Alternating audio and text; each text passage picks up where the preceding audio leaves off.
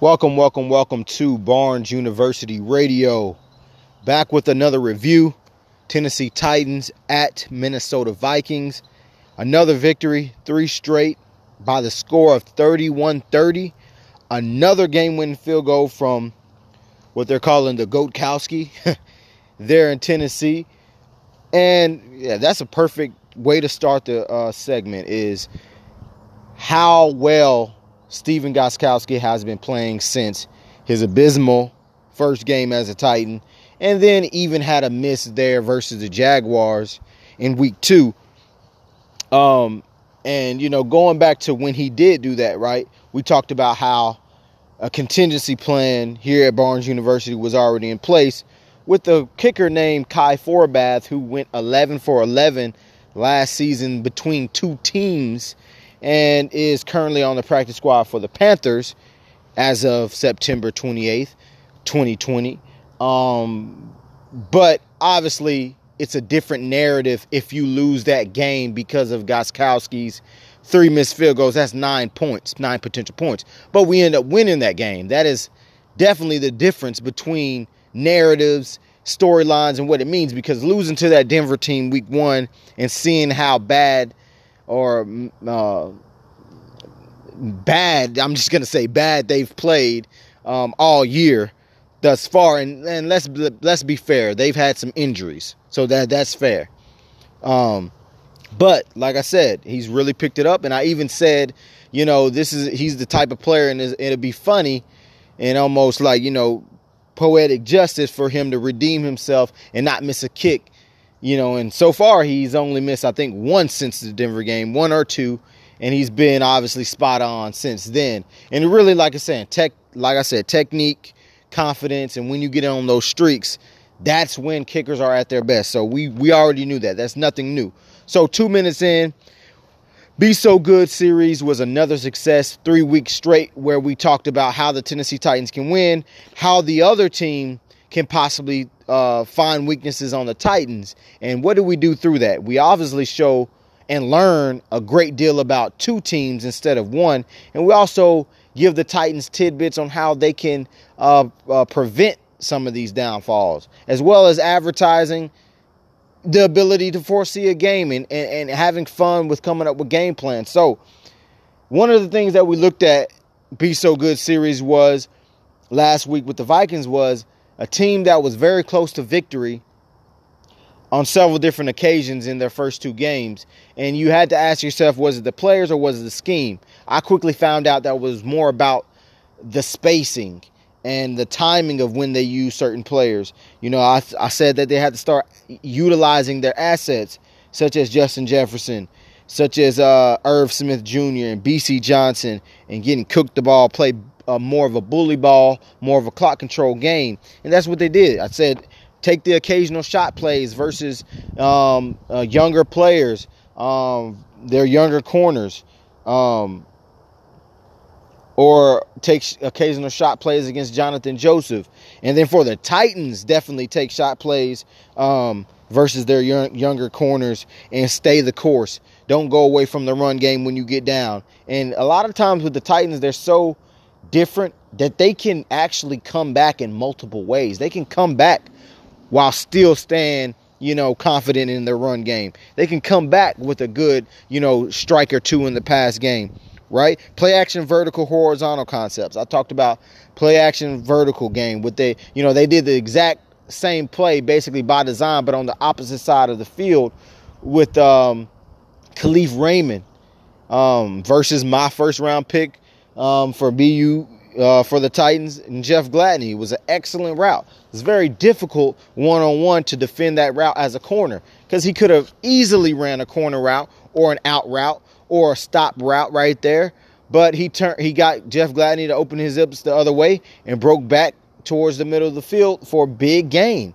That's great route running by uh, Kalif Raymond. That's the type of plays that you needed versus this team. You checked off two things play action vertical game, and you attacked a young corner. So this is very easy. I love, I, w- I would probably say that I probably love game planning and and like in season roster maneuvering more than like watching tape on college guys. To be honest, I feel like I'm. I feel I get more, you know, satisfaction after, uh, you know, within every week when I game plan versus an opponent and when I'm trying to find, you know, free agents that nobody know of or nobody ever, you know, they don't even know they exist, right? I, I love doing that. You know, it's, it's an unconscious, subconscious, I guess, um, love. I really do enjoy going through and finding and figuring out little details that nobody's talking about. Like what what we talk about it be so good. I don't care about the views. I don't care about necessarily you know who you know the the the the the listeners right i don't care about the amount because whoever respects it will respect it and i'm going to obviously try to get it heard um to other people but like it's not about that it's about like challenging yourself right it's it's about getting better but overall this this game was um up and down i think the titans you know were the titans this is who they are like their identity is to me is set in stone. It, it's a, it's as good as it gets. Their identity is I'm going to run the football and I'm going to work off of play action. My quarterback can make every throw, right? We he can make every NFL throw. You know, we're not making ridiculous Patrick Mahomes throws, but we're, we're, we're we can run an efficient offense with this quarterback. Um, our defense makes timely plays, especially our front seven this year. Last year was a combo deal, right? Our defensive backs have to catch up to that, have to start playing better. Um, and I've seen teams with poor defenses still win championships, and it was just due because of their timeliness, and uh, you know, and then having an offense that can score in bunches at any given time is a benefit. You know, there was a statistic that I tweeted out shortly after the game that said the Tennessee Titans' three victories have come against opponents that only have one victory versus eight losses in the first three weeks. Um, their next two opponents, the Steelers and the Bills, they're a combined 6 and 0. And they've been impressive in their victories, just like the Titans. And a lot of people want to say, well, the Steelers, they have every team that they've beaten have been winless. So the Steelers' three victories come against teams who are combined zero and nine. That's three teams they've beat that are zero and nine, right? And people say, why aren't we talking about that? Well, people in Titans Nation, Titans Land, we are enthusiastic about the Titans, not the Steelers. So we're not going to bring up that stat. But if you were to ask me who's been the better team within that three game range, I would say offensively the Titans, but defensively the Steelers. That's simple. What wins games? Usually it's your defense. So, and they're undefeated. So they know how to find ways to win just like we do. So we finally get to test who we really are against a team. These next two weeks is how you go about it, right? When you get to the playoffs, you're not going to be playing you're not going to be playing the Denver Broncos. You're not going to be playing the Minnesota Vikings. They're not even in your conference. You're going to be playing the Steelers. You're going to be playing the Buffalo Bills of the world, right? You're not going to be playing those, you know, powder puffs, quote unquote, at this point in time. You know, any team can turn it around, but at this point in time, that's who you played, and you barely won. But a win is a win. Cue the, like I said, the ugly win quotes and all of that crap. At the end of the day, you either got to make some personnel moves or you got to change some stuff up, and that's it, right? This game, you saw the emergence of Jeffrey Simmons. I don't want to uh, end this podcast without mentioning his dominant game. Um, I, I really like what Jonnu did, making tough catches early in the game, tough catches later in the game. Really, what we talked about um, last week about him becoming more of a volume guy, not just being schemed. He had one drop that was, well, I guess you don't necessarily call that a drop, or what I'm talking about when he was going down the right side of the uh, field, and then he kind of tipped it. It was kind of an overthrow, more of a on the line ball where if Tannehill gives it a little bit more air, he can open up and make that catch. Um, you don't want to necessarily necessarily give it air and lead him on the inside. You want to kind of back shoulder it a little bit, but um, other than that, I'm really impressed with John Jonnu so far. That's the type of game that I want to see him do more of is that volume catches where he gets like seven to 10 catches as opposed to three catches. Yes, they go for touchdowns, but they were highly schemed. At that rate, you could highly scheme Anthony Firkser two scores.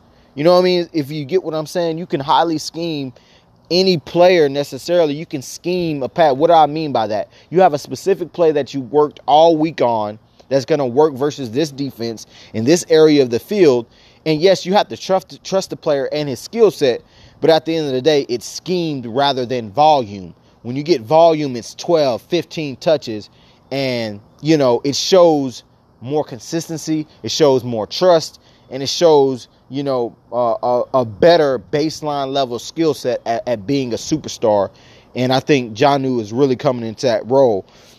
You know, we'll talk about the Steelers. We're gonna have a special guest on Be So Good, and we're gonna kind of bring back the the remnants of assembling Titans when we had guests on, and we're gonna talk. We got a special guest, special guest. Uh, dropping. We're gonna drop this probably Saturday, Friday, or Saturday, and uh, you guys are gonna love it. Very informed um, talent evaluator. You're gonna love it. So, shout out Stephen Gostkowski. Shout out Jeffrey Simmons. Shout out Jonnu Smith. Shout out Kalif Raymond, your first 100 yard game. Um, shout out Corey Davis. He had a, a great uh, catch and run after catch going down the left sideline where you know he's a he's a smooth looking runner. And then shout out uh, Amani Hooker for getting your first pick, you know, in your hometown area. That was awesome. Um, Fulton's looking good.